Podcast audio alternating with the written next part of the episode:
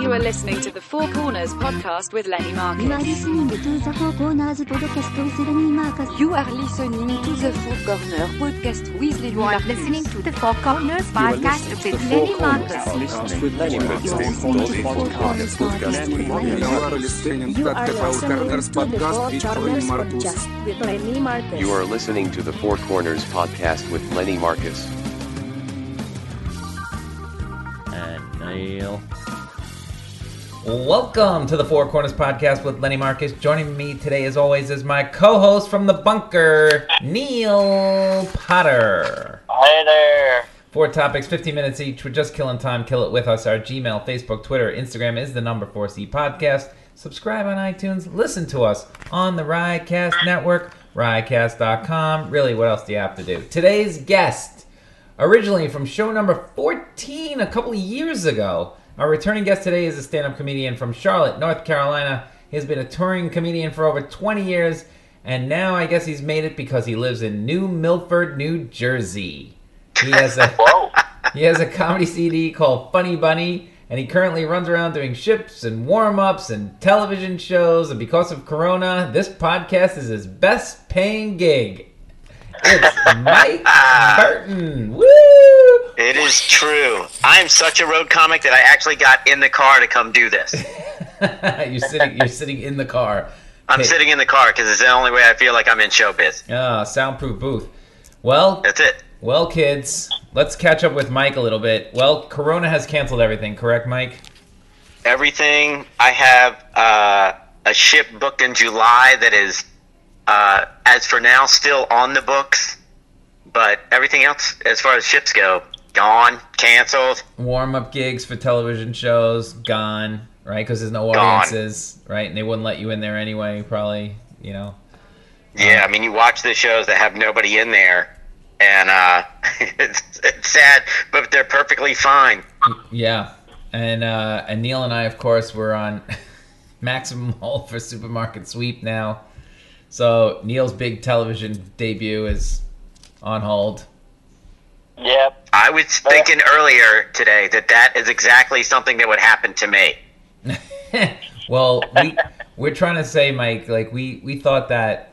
Do you remember the Gulf War? Right as the Gulf War was happening, the the Robert Rothstein moment. The um, Yes. Uh, for people who don't know, this, this comedian Robert Rothstein. Hope you're doing good, Robert. I think he's in South Carolina now or LA. I don't know where he is, but this was like his last straw in show business. He finally gets something good. He's on what was it? Um, uh, Star Star Search. Search, and he's and he gets to the finals, and the other guy goes and he has like he does okay.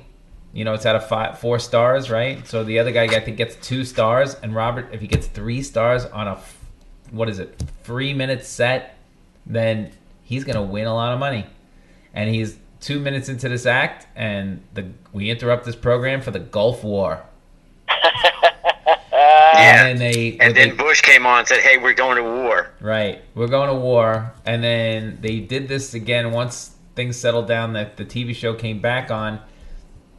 And they gave these guys the option to keep your set or do it again. The other guy's like, all right, I'll do it again. So he does it again. And this time he gets like three and a half stars. And now, because he went back to LA and worked on his act and he had people give him jokes, and I don't know if he threw some people some money to win the thing, but he gets like three and a half stars. And now Robert goes and he gets his same, he gets like two and a half stars. They gave him the same thing they were going to give him or whatever. And, uh, and he lost. So, You know, but that first time he had the set of his life. yeah, first time he had a set of his life, right? So anyway, uh, that's is that worse than us not getting to do a television show, Mike? Uh, it's up there, but it's only the only difference would have to be that he actually did it. He had it. It's right there, and yours is still yours will still come up as soon as everything. And apparently, from what I understand on the news, everything's going to be over with it on Easter. So pretty sweet, That's because because that's the way diseases work. Yeah, Easter will be over. Yeah, we could talk about that, Neil, for a minute. It's not happening on Easter. Anybody thinks that the country's opening up on Easter is just a complete jackass fool. Period. Really, That's the you don't problem. think? Fifty percent of the United States is, are gonna go to Easter as a like a revolt, like a show you thing, you know. Yeah, well, and then they're all going to get it, and half of them will die, and that's Yeah. because you know because you know healthcare in Mississippi is good. So well, I'm definitely going out on Easter because I've set that day. I believe in my president. Oh, okay. Well, that'll be. Hopefully, uh, we film before then, because you're going to be dead by the end of April. Why did he say Passover? Why Easter? I don't know. Passover. Meanwhile, I just passed a. Uh, I I passed a restaurant today that was like getting ready for Passover. It's like, oh, we take we're only taking online orders now for Passover. I'm like, you could forget Passover, dude. Nobody's coming to anybody's house for Passover. It's gonna be very small seders going on. Whoever's in your house now, that's your seder. That's it. Yeah, it's gonna be like a good one man seder in a lot of these people's homes, especially in New York. Um, That is. What does the world? Yeah, Mike. What what does the world look like when this is over?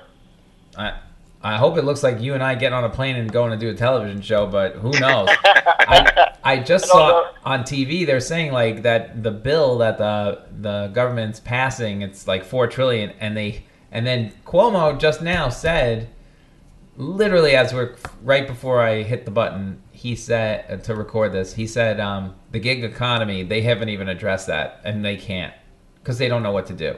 They literally do not know what to do. So anybody in the gig economy, meaning comics and waiters, and well, they don't know how to, you know, they don't know how to give these people money for the month that they lose. They don't know how to pay us. We're, you're doomed. You, this is not gonna. You're not. It's gonna be, you know, donations or uh, kickstarters or you know, th- they just don't know how to address the gig economy because there's no you know you, you can't you can't define the money that people make. And there's a lot of people like that. It's terrible. Even but even small business let's say michelle uh, mike's wife is a dental hygienist. Is that business is dead right mike? Nobody wants Yeah, I mean, you can't work because you can't work on anybody, right. And all those people from the from the of course hygienist, but the the assistants, the front desk, the everybody that's involved in that done. Yeah, I was just saying to my wife, the best scenario you could have now is when they they have to test everybody. The best case scenario now is like even for your wife, she gets it for a day. You know, she gets it in a small dose. She gets the antibodies going. She recovers. You know, they test her. She tested positive, but she's okay. She lives through it. It's gone like the flu is gone. And she can go back to work. Go ahead, cough in her face. But you know, she's ready to go it's the people who you know that that this affects you know really horribly and they have to go to the hospital and they're on ventilators that those are the people who you know that it is possible but your wife's gonna have to like tag a note to her head like i'm a dental hygienist who has the antibodies in her system she, I guess. I mean, after this, is it everywhere you go? You take your temperature before you walk in now. I get, why not? I mean, they were doing that in some country. I think it was Italy. If you want to go to the grocery store, there was a guy standing like a Walmart greeter with the with the thermometer, put it right to Wow. your head. If it was fine, you could go in the store. If not, get out of my face. Oh the guy who's going in there just for medicine. Nope, you're already too late. You should have had it. Yeah, you're in that store over there. It's like the and you see just dead people walking in like online.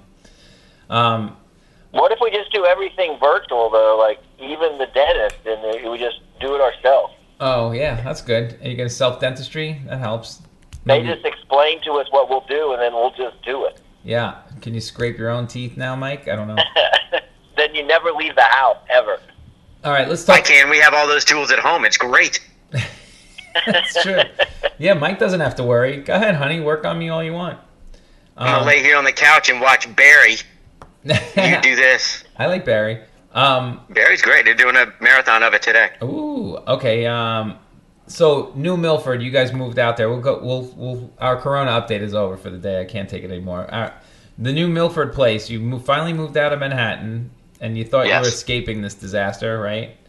And and so you got this beautiful house now, uh, little little ti- nice house out in New Milford. And so, are you happy? Do you miss New York? Do you miss the bullets on Dyckman? What do you? Those bullets are pretty nice. Those whizzing by, they make you put a little pep in your step. Neil, he's actually been woken up in the middle of the night with pow pow pow pow. It's true. that's that's what you pay for. That's That's true. what you want in New York. If you're living in New York, do you want that. I think so. Like th- there were people who came to New York, and I would I would meet them on the road or on cruises. Like we came to New York once, nothing happened. like they want to be shot. Well, when you're They- they isolated think like they wanna I be am, near then it, but your you don't really wanna be different. near it. Then your fear is more like the, uh, like more like an alien or a killer in the night. You know what I mean? Like a, it's a different fear. What do you mean in you mean in New Milford? No, in, in the bunker where I can't tell you I am, an undisclosed Oh, location. Neil's undisclosed location. That's what you're afraid of, like a wolf getting you in the middle of the night or an alien? Yeah, exactly. It's more like isolated fears, like those kind of movies. That's what Mm. gets you here. Oh, I believe it. Do you hear that like Halloween? ch- ch- ah, Yeah, like that that kind of stuff, or like your you know your your wife might kill you in the night, like she'll go crazy, like Shining, Shining type stuff. Uh, can't you see I'm working over here? I know. Well, have you guys both written? I mean, a lot of screenplays, and uh, have you been writing like crazy in No, this, I this would. break? You mean manifesto? How to kill everybody? Yeah, I've been writing that. It's in blood in my office on the wall. Well, I feel like every creative person has said to themselves, if only I had time, if only I had a moment where I was alone for and then I would write or I would do this. And and has that happened for either one of you? Oh, if I didn't have a baby, I would I would have like War and Peace done by now. I mean, I would have all the episodes of Supermarket, uh, all the episodes of Superstar Talent, but the baby, there's it's over. It's just daddy daycare for me. Mike? Yeah, I mean, I'm, a little bit, but I mean, I try to keep the same schedule. Like you wake up and uh, try to keep the same schedule as far as like working out and all that. And I still have the wife there, and all of a sudden, once that conversation starts, and you see a press conference, that's the rest of your day. It's like we had to. It's like you a second ago. Nope, can't talk about it anymore. Right. And then well, I have by I then, have gotten uh, used to the, the competing press like Caden conferences, is uh, 'cause it goes- going to Wait, high wait, school wait, wait, one at online. One at a time. Go ahead, Mike. Caden's uh, going to high school online. Yeah. And so uh, apparently he's figured out this whole time he's been going until three o'clock. He could have been done by noon this whole time for years. So there's not gonna. I told him, I go, dude, there's never gonna be another snow day because Yeah. they figured out you can just learn it right now, and you'll never get another full day off. Yep. You're lucky you're a senior, dummy. he uh how is that working out? Like did he pick a cool school? Uh, he's gotten into he's gotten into a couple of colleges and a couple we're waiting to hear from, and we don't know how this whole virus situation is going to affect all of it. Oh, and so and yeah, and not making any money was really good for college costs, right? Yeah, that's going to come in handy. Yeah. Um Well, the University of Phoenix is not looking too bad right now, probably for a lot of people. that's true. The online the online University of Phoenix. Yeah. Uh, well, luckily, Mike, you and I got in the Borgata uh, about a month ago. My timing Yes. couldn't be more impeccable that I had to spend a week already sequestered and quarantined in the Borgata in Atlantic City. that was practice. Who knew? yeah, I was warming up. I was just warming up for the big event. I had no idea. Tell Neil about this gig. And, Like, here's the what I said. What this is me doing my impression of Mike Burton. It's fine. That, that's what Mike keeps saying when I bring up the Borgata. It's fine. It's Was it fine. packed It's every got night? everything you need. You get fed, you get a decent bed, the TV is good, and you get to work out. Yeah, Neil, go ahead. Ask him again. Was it packed every night? Was it? No. it was. It was packed a couple of nights, and then there was a couple of nights where, in the same 900 seat theater, you had 50, and thank God they scattered them around. Yeah, we had a couple. Actually, it was better this time than the last time, don't you think? As a whole. I think so. Yeah, there was more people this time. They actually they were better this time. I have to look at the time of year that we went the last time. Not too far off. It was like maybe a month. But for some reason this time was better, Neil. It was um I don't know. They you know, first night was like actual 500 people, 600, 700. I think the first time was like 700 people. And that was that was really good. Like, oh, okay, that was fun. You know, we had a blast. And then I think 3 nights later there was like 50 people. Mike comes off. I go, "How was it?" He's like, Just making well, had noises. the virus had the virus concerns started yet when You you guys were there? The way they were reacting as an audience, I would say yes. they they had already had it in a. They they had it. They were on ventilators. That's that's what this group. They, I mean, it is the wa- though. Let me tell you something. That's they have to close those casinos because ninety percent of the people go to these casinos. Mike, I never thought about it. They're they're easily over sixty. So Oh yeah. they'd be one guy with the sniffles could kill the whole casino. And we were there in the beginning. Like we, there was a couple of like I made Corona references. There's somebody who coughed. And I go, no, no, no. Oh, what, And, uh, you? But that was like right at the beginning, Oh, before like of course any quarantine or or stay in or any of that. But it was, it was coming. yeah. Like it was, it was the beginning of that. And then I went to, or I came back from Waco for that. And there's a couple of references out there. that sentence is funny um, in itself. I came back from Waco for that. Waco, What were you? Wait, what were you doing in Waco? I did shows down in Waco. There's this uh, a new comedy club that they put down there, and they wanted clean comedy. And so, since I uh, did the dry bar special, I'm considered clean, or can at least do clean. And so, I was invited to go down there. All right. That's so- my that's my stomping ground. I went to Baylor. Yeah, Mm, it all makes sense now when you think about it. I spent five years in Waco. Yeah, five years in Waco, Texas. That'll do it. And That was after he chose to go there after the whole cult thing. So okay, that just shows How you. were the How were the clean making. shows in Waco? You what? Hey, he said, "How are the clean shows in Waco?" They were actually really good. They were they were a better audience than I thought they were going to be.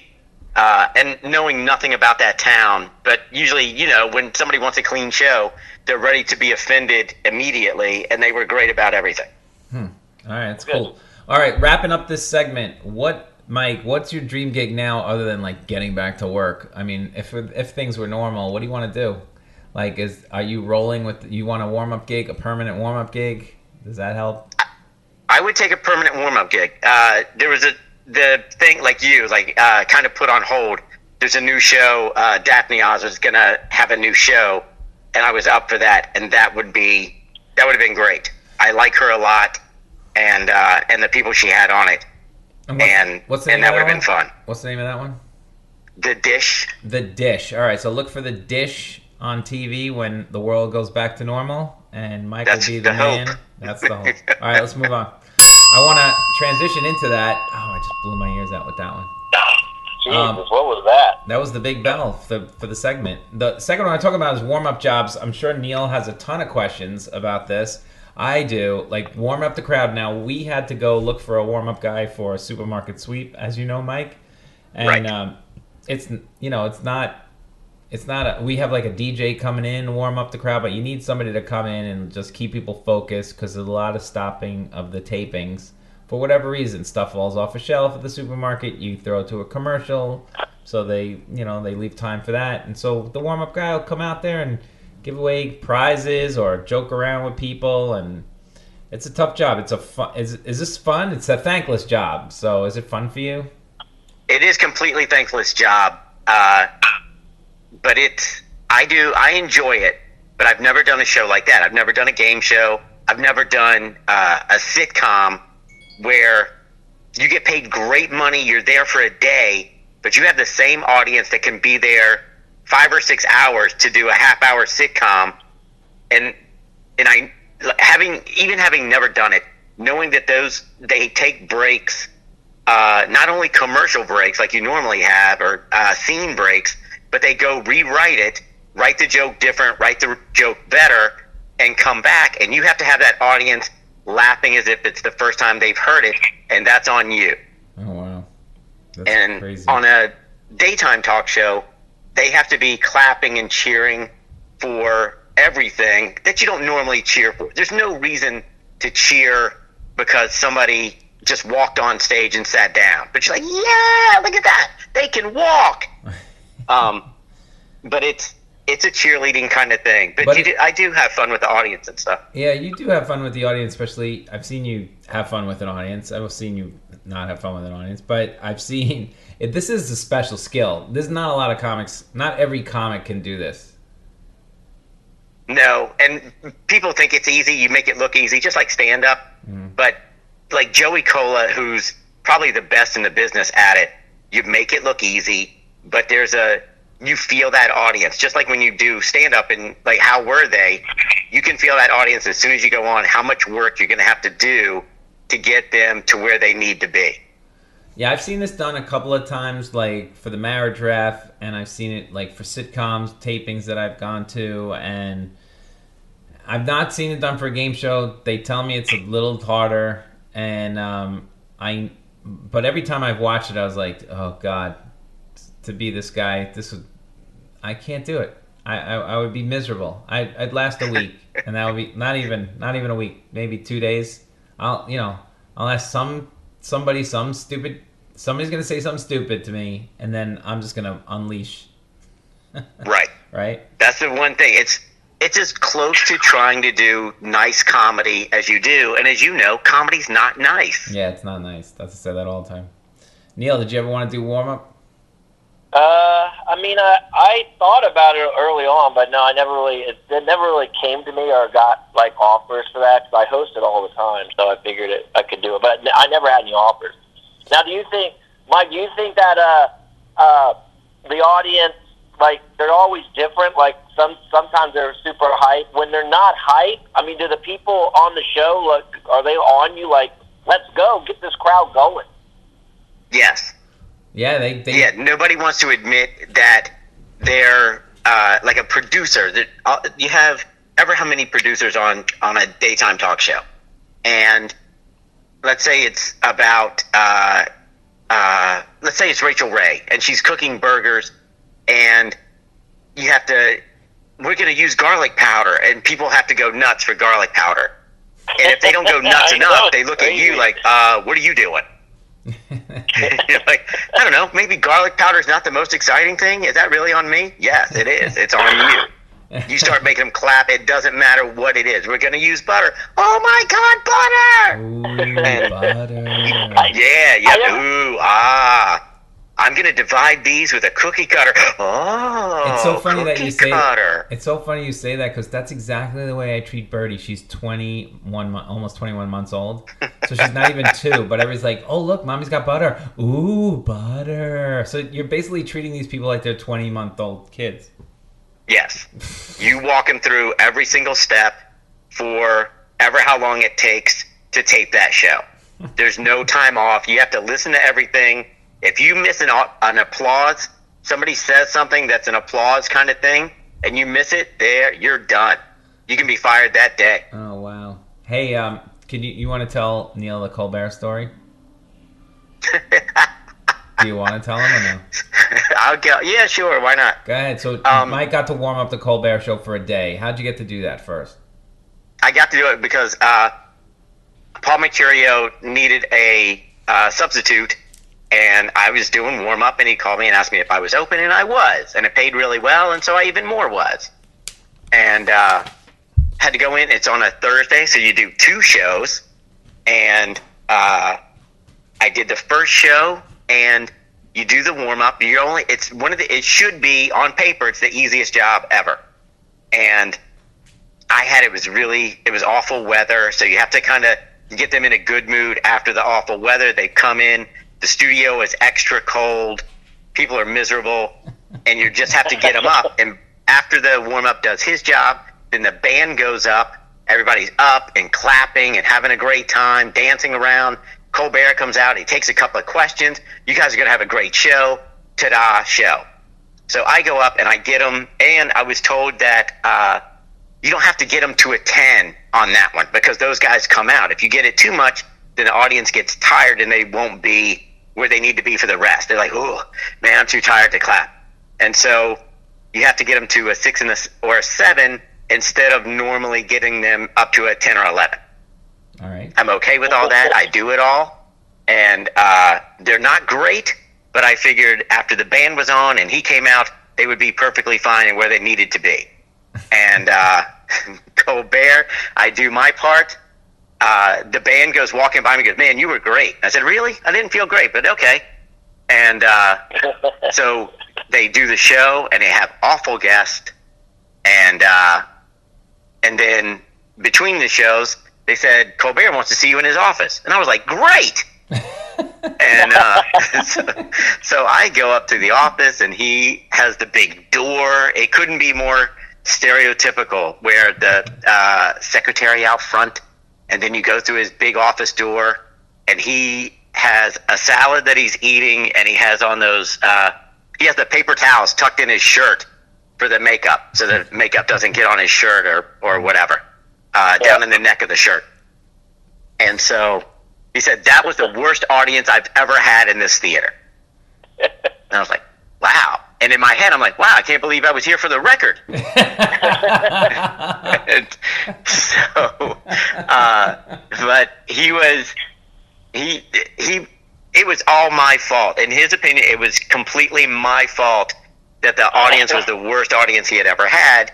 And again, after I go on, the band goes on. They play for another five minutes. They go through the audience. The audience is up. They're dancing. They're having a great time. They're clapping along. He comes out. People are cheering. It's going to be great. And then they just weren't. And then they brought out ah, I can't, Michael Bolton. I think Michael Bolton was on the show. And uh, he didn't get the big cheer that I guess they wanted because, oh, I don't know, it's not 1990. People were like, "Who's Michael Bolton?" right. Michael what? Yeah. So uh, Michael Phelps, yes, go nuts. Michael Bolton, not so much. and uh, so it was the worst audience they'd ever had, So the and second uh, show. it was all on me. So they, you, he's basically telling you to do better on the second show. Yes, I did, he could have let me go right then and just said, you know what, we'll, we'd rather have nobody. but they let me do the second show. Second show went great. They were even when I first walked out, they were a thousand times better than the first audience, and uh, everything went well. And uh, I've never worked there again. It just so I mean, people don't understand. Sometimes it can be the crowd, man. I mean, it, you're saying it, they were outside. Who knows how long they were standing out there? It's a rainy, cold day. You know, they sit down. They're, you know, they're expecting. Now it's cold in the theater, so now you're wet and cold. Yeah. So now they're expecting miracles. It, it, they can stink. You know, there are times where the crowd is just not going to be into it. That's it. But the funny part is, if you if you ask both crowds, right? If you were to take both crowds from the first and second show and ask them how they liked the show, I bet my life that both shows would would be the same. They thought they, they both shows thought the show was great. Yeah. Just in Colbert's Right. mind that he's got this weird thing where he's relating noise to he's relating noise to success, which is totally not true. Well, comics are the same way, you know. Like even those shows at the Borgata where Mike came off and was like, and we didn't pass one guy when we were walking through the hotel who didn't. You know, everybody was like, "You guys were great, you guys were great," and we were both like, "We hated that show," you know. But right, we hated you, we hated your energy, we hated the, you know, they just. But it doesn't mean they don't like the show. But to Right. you know, to the host, you know, who's not getting that immediate feedback, you know, all the love.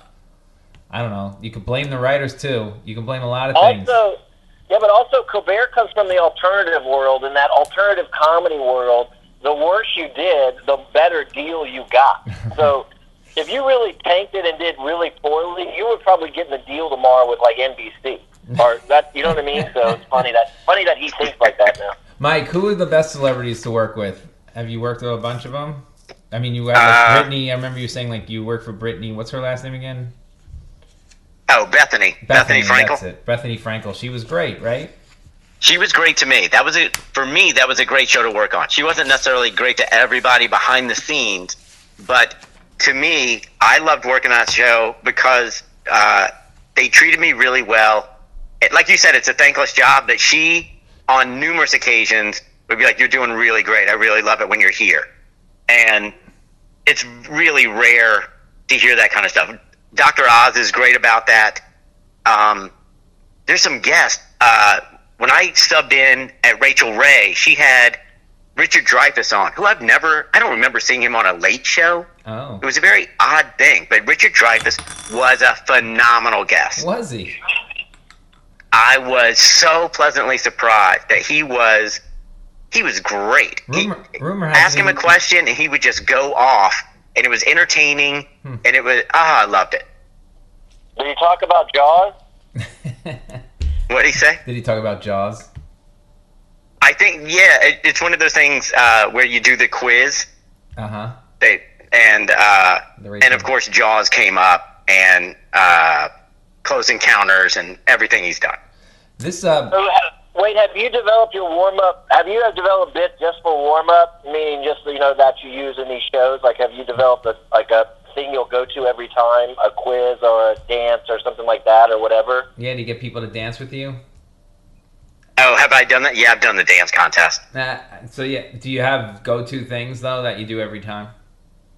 Uh, yeah, it's it's one of those things where the set kind of becomes the set. That warm up set becomes a warm up set. That's why when guys do Right. Shows that last five seasons, six seasons, the the crew and stuff will make fun of them. They never change anything, but they don't have to. They're not doing it for you. They're doing it for the audience. Right. And Well, like it's not like you can go up to a camera guy and go, "Hey, man, you've been doing that same angle for a hundred years. Can you just maybe switch it up a little bit?" Oh. Nobody does that. we went to but Sat- the comic change it up every day. we went to Saturday Night Live, and I've been there. What did we go, Neil? Last year, I went like five times in the last two years or something when Leslie was there. And Right. right before, like they have Michael Che come out. In the old days, they would have um, Breuer, Jim Breuer, come out, and he would do that drinking, his big drinking joke, and it would murder, and that was it. it was literally time for one joke. And Michael Che comes out and does, I don't know, has to be forty-five seconds of nonsense, nothing, like complete nothing when he goes out there, and then, um, and then Kenan Thompson and three of the the cast women come out and sing "Give Me Some Lovin'" every time with the band, Okay, and Yeah. that's it. That's the warm up. Give me some lovin'. but that's a show you don't even need it. Like you, the forty-five seconds, you can kind of, the, and that forty-five seconds in that song is all you need to get them focused. Yep. Because that though that show's been on so long, and everybody so wants to be there. Yeah, you don't have to warm up. They're they're all from different places. There's not it's not a New York set Right. show. It's people from everywhere that want to be there. Same thing with Colbert. Some of these talk shows that you've never heard of, that audience, they're like, "What are you doing?" There's people that are getting paid. There's paid audiences. I've done shows Yeah. where people get fifty bucks for eight hours. Ugh, they're the worst. yeah, those are the worst. um, it's and finally, just uh, wrapping up with this one. It's a cutthroat business, so you don't want to get Wally pipped. Meaning, a lot of these guys will come to work on their deathbeds, right? Because you miss a day, they bring in a warm up guy like you, you do better than the original guy, and then they're that's the end of them, right? It can happen. Yeah. Like I, uh, I know Letterman didn't want Letterman didn't want anybody but Eddie Brill doing that job. Like for Right. for a couple of reasons. One, you know, not that Eddie thought the guy was going to do better. It's just that he was comfortable with Eddie, and then you know the, uh, he had a couple guys come in for him and they weren't as good, or he wasn't as comfortable, and he was really mad. So it goes both ways, right? It does. And when you do shows, there's certain timing on things that you you have to feel and you have to know and your host likes it like this and that host likes it like that. There's some hosts they want you to clap on everything and there's other ones that say, We want it to feel natural and then all of a sudden you're like, No you don't because nobody's gonna clap. Nobody naturally claps because you cracked an egg. Right. So there's there's certain things that you have to do, but every show you know, every show is different and every host is different and you when you when they start feeling comfortable with you it's a really nice feeling That is good. All right, let's move on. All right, our Oh my god, that's like killing me. I know. Sorry, it was a little loud. Neil, this is the point, Mike. You don't understand. This is the point at the sh- in this show that Neil and I were going to have our first commercial read. I was going to read a commercial for what should be happening right now, the NCAA tournament, yes and um, it was a commercial for a company called MyBookie, and we were going to read this. So, sorry, MyBookie, but there's no re- reason for us to read these ads since there's no NCAA tournament. and uh, so Neil was and I were going to make a freaking fortune off of this and this podcast. You know, we are going to retire right off of this one. It was only one read, Mike, and we were retiring, but it's not going to happen. Next up, uh, next our next advertisement was Coca Cola. Is that a good thing? I wish. Oh man, if we were doing Coke commercials, they still probably wouldn't pay us a lot of money, but drink Coke, everybody. All right, The third Were you able to book that? Did you book that uh, after we went and saw the guy that was betting on the on the game? Oh yeah, we were Neil. You missed it. We were we were at the Borgata, and there was a guy betting on sports, and we thought it was just this old man just watching a Tuesday We night. thought he was asleep. we thought he was asleep, right? So we sit Yeah. down after our gig. We just sit down at the Borgata in the sports book, and all of a sudden, this guy shoots out of that seat and he starts cursing up the storm like motherfucker. What the fuck is going? Apparently, he had money on what was it, Mike? The St. Louis Billikens. Yes, it was St. Louis and St. Joe's. St. Louis St. Joe's. He had like a he was like giving twelve or something like that, and uh, Thirteen. It was thirteen because it was on the line. yeah, it was right on the line. So thirteen, and the game ended thirteen. And you should have seen this. Like he was up two points with a minute left. He was pacing around. He shot out of that seat, Neil, with for thirteen. points. It was it was hilarious. We were trying to root for him, and guys were kicking the ball out of bounds. You know, missing foul shots that they should have missed. It was uncanny how this 13 points landed right on 13, and he pushed. We were blown away, but it was watching this guy have a spasm over St. Louis St. Joe's was really priceless. Anyway, We started getting into it, and we didn't. Who cares about those two teams? right, right. And we started because he, I think he went with the over, and so he needed 15, and it was 15, and uh, I guess St. Joe's came down with the ball. He's like, no, no, don't let him, and they don't care. They're up, and there's like two seconds left, and they let him take a uh, layup, And- and just uncontested layup. There it is, 13, push, done. Ba-dam, ba-dam, ba-dam, Loser. And we were like, whatever. I'm eating like seven dollar nuts that I bought downstairs. Ridiculous. I'm so pissed. And uh, and he's just having a conniption next to us. It was it was priceless. That was my highlight. It was of the great. week. That was the highlight of the week. All right, let's move on to the third corner. The third corner I want to do today is McMillions, the documentary. For those of you who haven't seen it, seen it, um, a guy named Jerry Jacobson swindled more than $24 million out of a major fast food promotion for over 12 years. His trick stealing and selling McDonald's Monopoly game pieces. It was, uh, it's a Netflix doc, doc uh, HBO, right, Mike? HBO. docu- HBO, yep. HBO documentary, five parts. The first one just sucks you right in. You're like, how are they going to get five parts out of this? But they do, and it's really good. Um, you guys both saw it, correct? Yes. Neil. Yep, I watched it, and I was first. I'm super upset because I love that game. You I used did- to go to freaking McDonald's to play it. Are you lying? You're lying. I swear to God, I would go in and buy the stupid. I would always get like a free fry, but I, I would.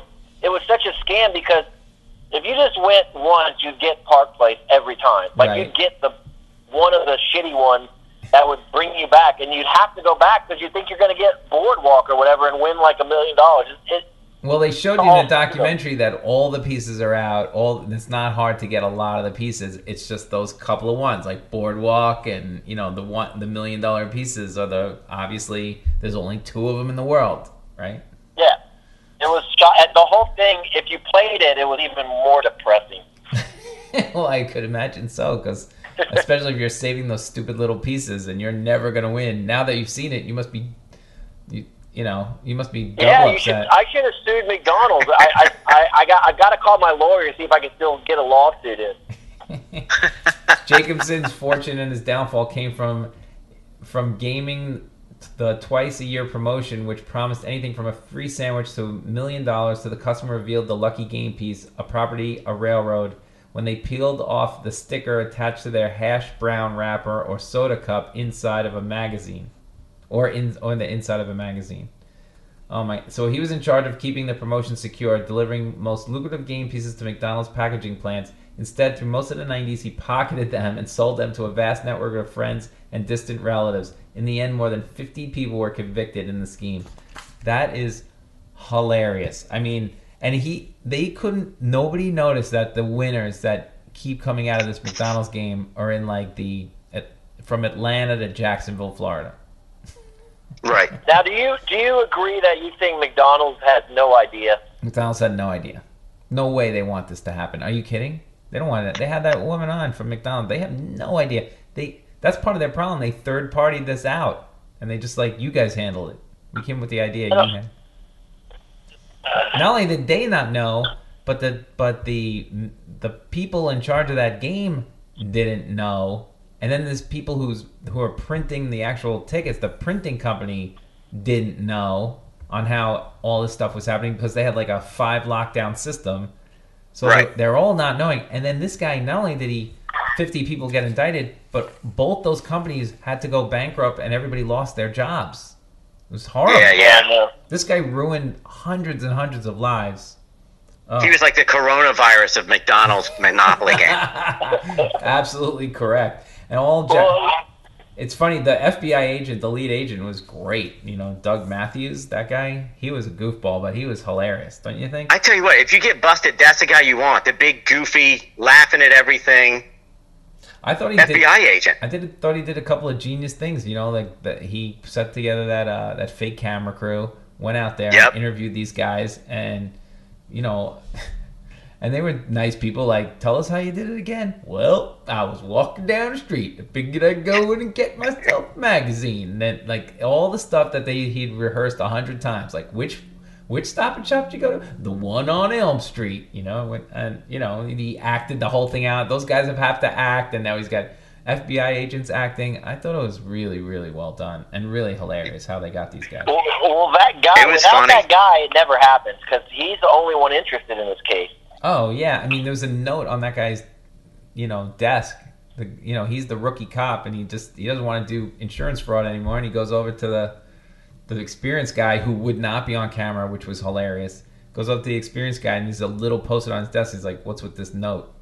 And he literally Yeah. followed post-it note followed this into like one of the biggest scams of all time. And my favorite part of the story is this is huge. It's blown up into a, a nuclear bomb mushroom cra- cloud, and next day is 9/11. I know. Yeah. Uh, it was. The, and the, the the court, the um, yeah, the um, you know, Yeah, when they go to trial. they go to trial. The trial's gonna end. It's it, it's coming to trial on 9-10, 2001. Crazy. Right. Yeah, it And it- saved everybody, you know, bad sen- because by the time they got started getting sentenced and stuff, and everyone, everyone lost their appetite. Everyone didn't even give a shit, and then they all got kind of off. You know, I think Yeah. that saved all the people. yeah, it did. That's the craziest thing. Yeah. Um, and it involved the what if- the twist that I like was involved the Colombo crime family, which was crazy. Right. Yeah, And then a couple of that guy's relatives, the Colombo relatives, they're like goofball, just a couple from New Jersey. They think the whole thing's hilarious. You know, they're laughing through the whole thing, and then it ends up their son is working at McDonald's. It was, it was. uh I loved it. I loved it. Mike, did you love it? I loved it. I thought, like, it, when you had to kind of figure out, like, who is the one that really took it down? I really thought it was going to be the black woman who got pissed off. Hmm. And uh, I didn't want to do it, and she looks all mad when she was answering the questions, and they show her then and now. She looks better now somehow. Um, At the end, because it's off her weight off her shoulders, probably. I guess, but she was. I was like, Jesus Christ, she, like, she lost the money, never got the money, but she looks better now. Um, Um, what but about? it ends up being like the blonde chick that like a uh, stewardess who somebody just met or something. One of the one of the Jerrys just met her and brought her in, and she's just talking, just to I guess to the IRS to get out of it. And uh, well, she and thinks like, so you're the informant? And she's like, yeah, but I don't want to be called that. Yeah, she don't recall that. Well, she was kind of like the ditzy, whatever, the ditzy stewardess because apparently they were, they went back to him, uh, the FBI agent Doug Matthews, and he was like, "It wasn't, it wasn't her. what? The, the IRS isn't gonna move on a huge crime to call the FBI on a tip from a blonde woman about fifty grand. You know what I mean? It was. They Right. think it was the mom, Colombo's mom." You know, the, the guy who died's mom, He didn't like any of it, right? I think that's who they think was the big tipper. Oh, I was taking it. It was, it was her just kind of on a on a like a, a fluke that she brought it up, and they were like, no, you're the one that brought him down. That sounded like a good ploy, but no, they, they think it was uh, they think it was that guy who died. The mafia guys died. His wife, I mean his mother, who would you know, who was like, you know, my son died. This whole thing. I'm not letting Right. anybody get the money. Yeah, it was. No, they, she took them all down because she thought it was wrong. It was what? It was, but it was a weird cast of characters. It was, I mean, if you didn't know, you'd think it was a spoof. It's almost like uh, Tiger King that's taken over the world. that's the next one. I saw. Okay, so Tiger King is the next one we'll talk about next time. Neil, have you been watching that one? No, I haven't seen that one. What is All right. it called? It's called. What is it called? Tiger King. Tiger King. It's phenomenal. It just start. Uh, it's on net. That's on Netflix, right? yes. Okay. I watched the first one last night with Gina, and I gotta say, I have to recommend it. Here we go again. I'm going down a rabbit hole, Mike. How many have you I'm seen? telling you. This is seven of them, right? Yeah, we watched all seven on Saturday. You watched seven hours of Tiger King. Well, here's what's bad. I wish it was only seven. We Michelle and I watched the first two, and she goes, "I think Caden would like this." So then I went back and watched the first two with him, and then we continued on. Well, I gotta say, Neil, this is if you like Mc, uh, Neil really didn't like McMillions, but I think he's gonna like Tiger King a little better. Wait, Tiger King Yes. is like uh, the one that got he's treating all these animals or whatever. I can't watch Yeah. it. there there are there are people in the United States of America who have created their own zoos with killer tigers. Like they've raised them since little nothing. Yeah, I can't watch that. It's just too depressing. And they raise them, and then no, you got to watch this one because the characters are too good. Mike's right. The, the, this is like what's the guy's name? Uh, Joe Exotic. Joe Exotic. Yeah, Joe. You got to watch this, Neil. This guy, Joe don't think- He's got a mullet. He's he's got a high pitched voice. He makes country albums. I'm telling you, just the, the first music one- videos Music- are some of my favorite things I've seen in a long time. music videos. the twist in the first one is he's gay. I mean, I- I can't even. It gets crazy, and then there's the people who are trying to take him down, and I mean, there's.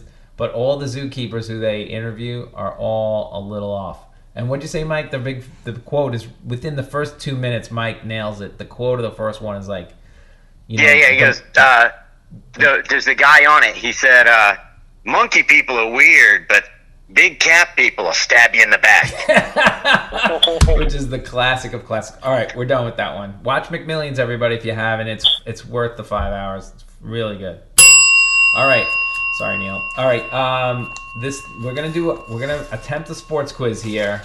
The topic is basketball, basket, college basketball, and so I want to put Neil in a soundproof booth. Meaning for this show, I'm gonna have to hang up on him. So Neil, I will call All you back in five minutes or seven minutes. Okay. I'm staying above ground, and then I go back into the bunker when this is over. All right, buddy. I'll call you right back. Bye. All right. So this Mike, let's see what we can do with Mike Burton here. Sick. This is a U uh, University of North Carolina basketball quiz. Okay. Oh, really? Yep. All right. Now we're gonna go as fast as you possibly can here. We'll see how many you can do. Just bang them out. Is Michael Jordan every answer? Nope. But, All right. All right. Here's the quiz. Which NBA team did they mostly play for? Mostly. So they probably could do, be on a bunch of teams, right? Yep. And you're gonna give me the team that they mostly play for. All right. Okay. Here we go. And they were all North Carolina basketball players. And go. James Worthy. Lakers. Nice. Bob McAdoo. Lakers. Nope. The Buffalo Braves. Buffalo Braves. Come on. Sorry. Justin Jackson. Kings. Yep. Brad Daugherty. Cleveland. Yep. Kenny Smith. Houston. Yep. Sam Perkins. Uh, Seattle. Yep. J.R. Reid. Hornets. Yep. Rick Fox. Lakers. Oh, nope. Rasheed Wallace. What was he mostly on? Celtics. Ah, he won a championship with the Lakers. All right, go ahead. It was probably one year. One year more. Rasheed Wallace. Rasheed. Uh, Trailblazers. Yep. Vince Carter. That's a tough one. He's been on once. Wow, he's been on a bunch of teams. I'll say with the Raptors when he started, and then he started moving around. Yes. Rashad McCants. they get harder as we go. Every North Carolina fan hates him, but I'll say Timberwolves. Yes. Coby White. Bulls. Yep. Danny Green. Danny Green, mostly with uh, Golden State. Mm, no. No, no, no, no. Oh, Spurs. Good. Stupid. Raymond Felton. I'll give it to you. Uh, Raymond Felton, his most. Yeah. Uh, wow, he moved around a lot too. yep. I'll say Knicks, but I don't think it was the Knicks. No. We'll keep going. Harrison Barnes. Harrison Barnes, mostly with Dallas. Oh no. Ty Lawson. No, No. when he started with Sacramento, No. Believe it or not. who was Harrison Barnes with? Golden State. Golden State. Yeah, their first run around. Yep. Ty Lawson. Okay. Ty Lawson. Ty Lawson. Uh, Denver. Yes. Tyler Hansbrough. Uh, I wish he had a better pro career. Mhm. But uh, Indiana Yep. Phil Ford. Kings. Bobby Jones. It's my boy. Bobby That was way before my time. Come but, on, uh. Not way before my time, but it was before my time. Phil Ford was during my time. Bobby But that was the Kansas City Kings at the time. But I just Uh, told you he's my boy, Bobby Jones. It's my team. Oh, the Nets? No. Nope. And Mitch Kupchak. LA. Nope. All right, but you Who's did- he? Washington. Oh, I don't know anything about Washington. All right. Pretty good though. You only missed one, two, three, four, five, six, so fourteen. There's no way Neil gets fourteen. That was very good though. but all right, let's get him back online. Man, when it was Van Halen, I was 20 for 20. I'm still proud of that. Oh, jeez, I missed that.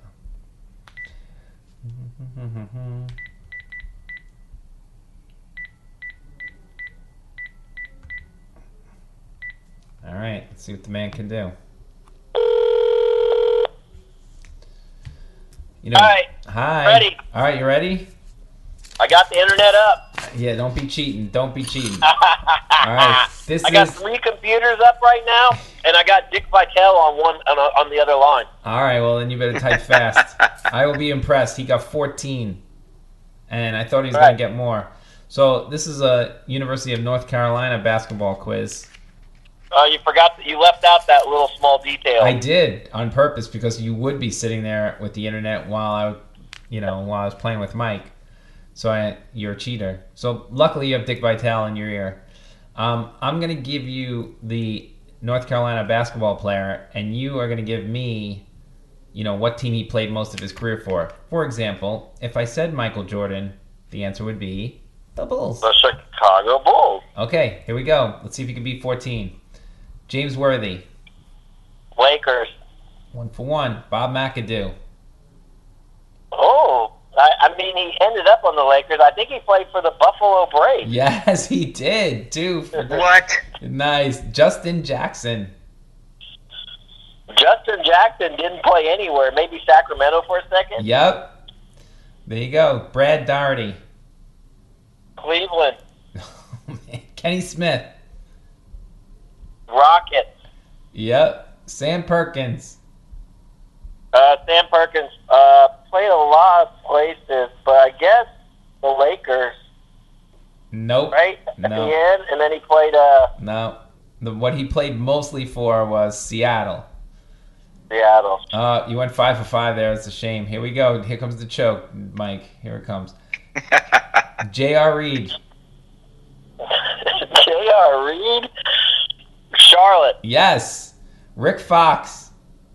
Lakers, Oh, no. He played a little more for the Celtics, I think. Celtics, And, uh, Rasheed Wallace. Detroit, No, close though. Portland. No, he was second Shit. most on Detroit. Vince Carter. Vince Carter, uh, Toronto, Yes. Rush, Rashad McCants. Uh, uh, he played in the CBA. He didn't make it. he did make it.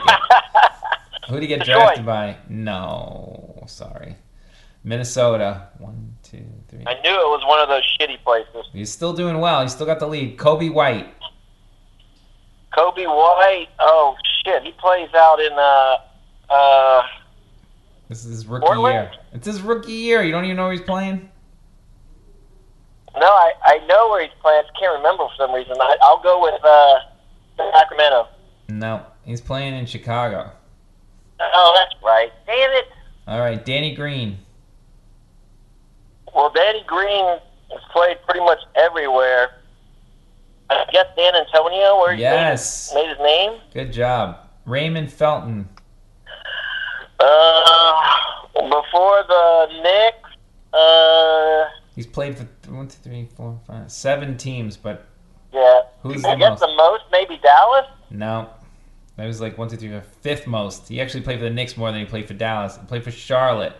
So let me see. Uh-huh. One, two, three, four, five. Okay, you can only miss one more. Harrison Barnes. Uh, Harrison Barnes. Uh, I guess Golden State. Yes. Ty Lawson. Ty. That's a tough one. Ty Lawson. Uh, So close. Ty Lawson plays. uh, Don't cheat.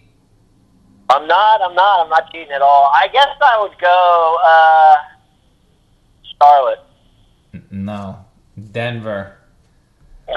That's right, Denver. All right, you got to get the rest of these to tie. I think one, two, three, four, four, five. Wow, they've had a lot of players in India. It's good for the recruiting. Tyler Hansbrough. Indiana. Yes. Phil Ford. Uh, Phil Ford. Shit. Oh, Uh, come on. I love Phil Ford. I used to do my Phil Ford impression.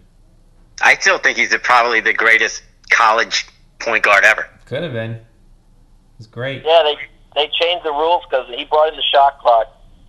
Uh, I I don't know. I guess I'll just guess. Uh, I don't know. Detroit, Oh, no. The Kings. Bobby Jones. Philadelphia, Yes. And Mitch Kupchak. Lakers. No. He played for Washington before he went to the Lakers. What is the matter with you? Uh, The winner once again, Mike Burton. oh Did I squeeze it out? You squeezed it out. He got 12. Pretty good, though. Wow. I'm impressed. That was close. That was closer than I thought it was going to be. I should have got Ty Lawson. I forgot. He was pretty good. That was pretty good. That was a pretty good quiz right there. That- You guys were That was a impressive. good quiz. I wouldn't have got. I'm going to tell you right now. I don't remember it. I never remember. These guys move around so much. Like obviously Bobby Jones played. I knew where he played, and Mitch Kupchak I might have gotten because I knew the Lakers got him in a trade. He literally got there to the Lakers and then blew his knee out. It was crazy if you remember that. Oh, And then um, maybe I would have gotten Danny Green and Perkins, but and Daugherty. Yeah, the first couple. But yeah, Buffalo Braves for McAdoo. Then he went to the Lakers. Then he went to the Knicks. And for some reason, the Knicks got rid of him. I don't know why. And he ended with the Sixers, believe it or not, on the bench. I think he Wow. played. He might have won a championship with them too. All right, the way we end this show uh, every week is one good thing or one bad thing of the week. Neil Potter, you want to tell me if there's anything good going on in the bunker?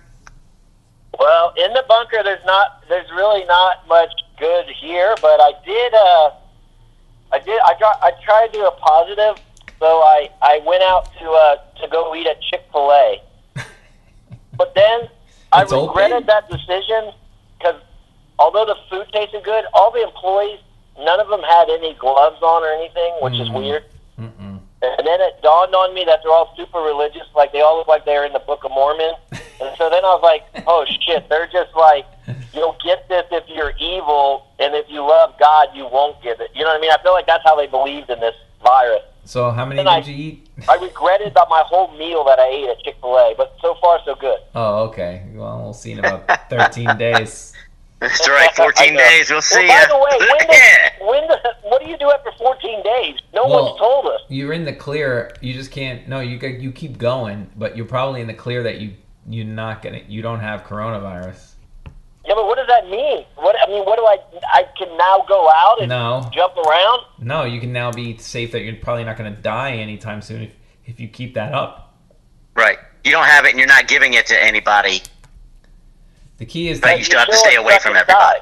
the key is to get the test now to make sh- to see if you ever had it. So you have these antibodies, and then you won't get it. That's the key. But you don't want to get it to try and roll the dice to see how bad it's going to get in you.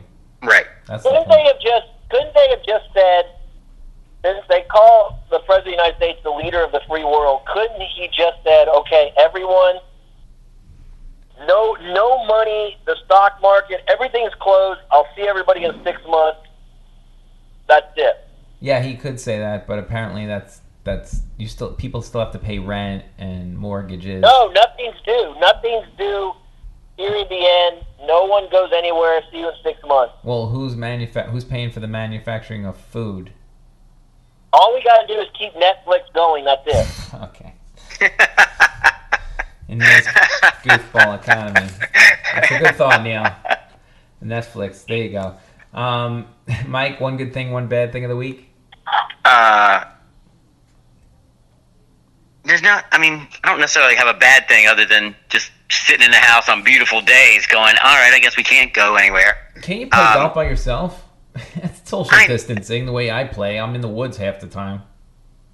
I. Uh, but the good thing is, we put up a dartboard in the basement because we live in the suburbs now, and uh, I beat everybody in the house. I lost once to Caden, but everybody, I've crushed them every other time. Oh, that's fun.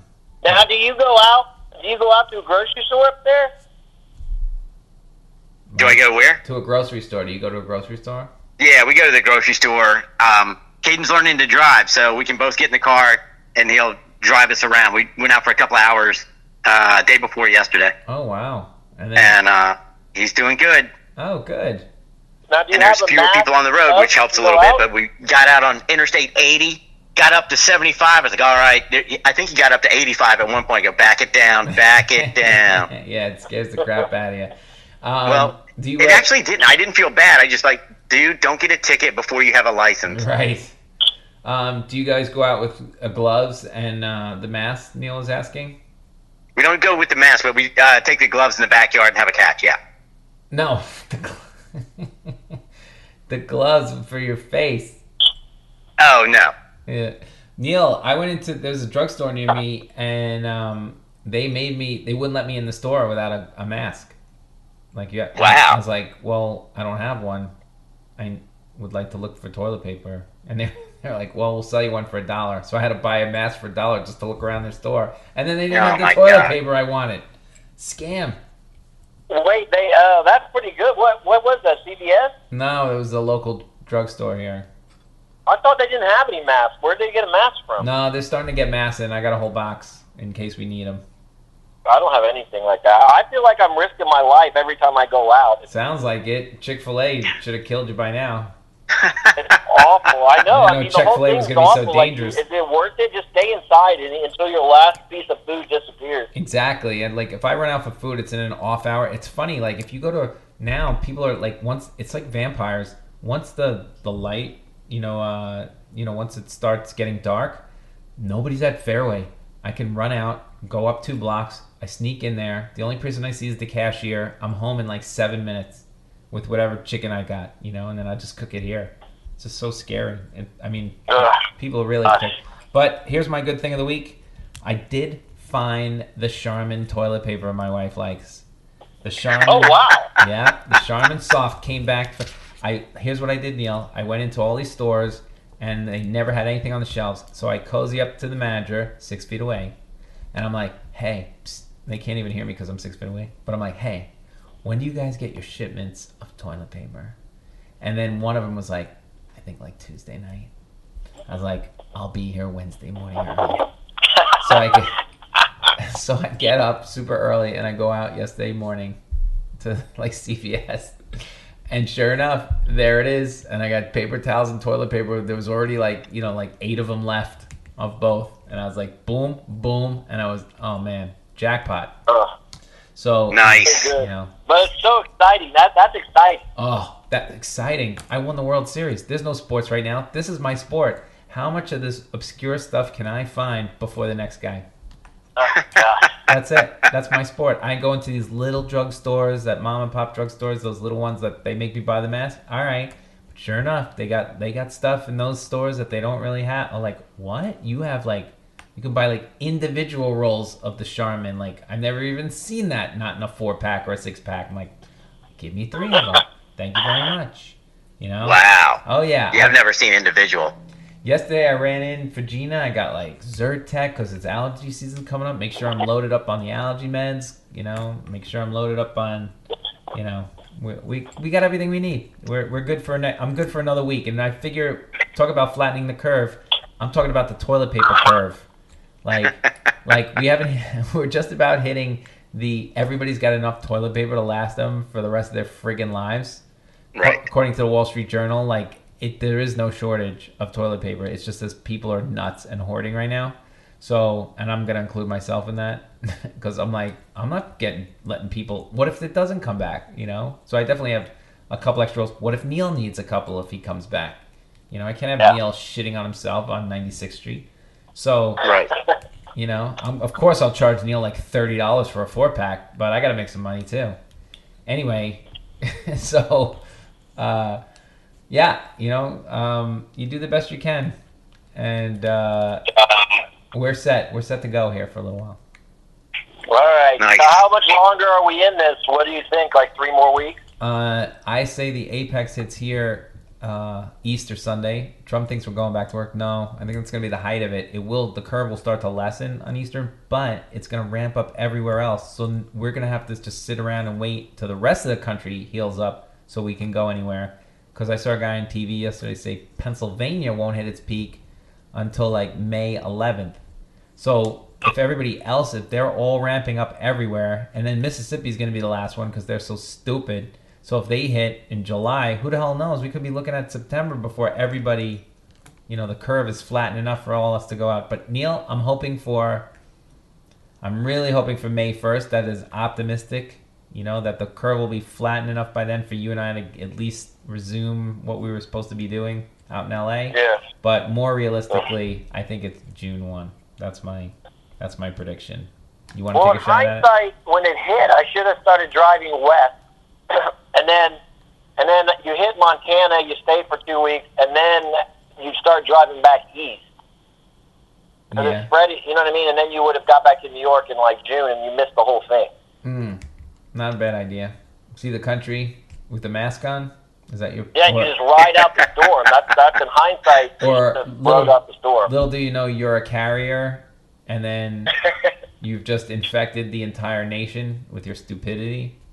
I, I, I could, that's true. I so scared in Pennsylvania that I gave everybody this, but I don't know. We'll see. I, I'm convinced that Neil and I, I both have this conspiracy theory that we got mysteriously sick. Me, Gina, Birdie, Neil, Bethel, everybody got mysteriously sick in like January for like a week, two weeks, the end of January, and we are convinced that that was it. And uh, right, Neil, we we think we have. Yeah. I mean, I did the virtual thing with the doctor, and the first question he asked me was like, "Have you been to China or have you been out of the country?" And I was like, "Fuck no, I'm on the floor throwing up. What is wrong with me?" I did have Han Dynasty So he, once. asked, so he did ask me. So it was already. It was the first question he asked me, and this is like January 23rd, 24th. So it was already on their radar that it was out because he was a local doctor. Yeah, I mean, I don't know. I mean, first of all, I don't know why you're self doctoring, but that's another story. Get a doctor, dummy. No, but this was this was like midnight. I just needed a doctor to give me the medicine so I could get better, and then so he just vir- so easy, virtual, so easy. All right. Well, everybody stay safe out there, and we will try and bring you these shows. You know, obviously via satellite. Neil's in the bunker, and whoever our guest is. But Mike, thanks for coming and doing this for us, sitting in your Mike. car. Hey man, thanks for having me. Glad to win another quiz. Yep, you were fantastic, and we will see everybody hopefully safe and sound. Nobody will get sick, and we'll see you all again next week. Okay, bye bye.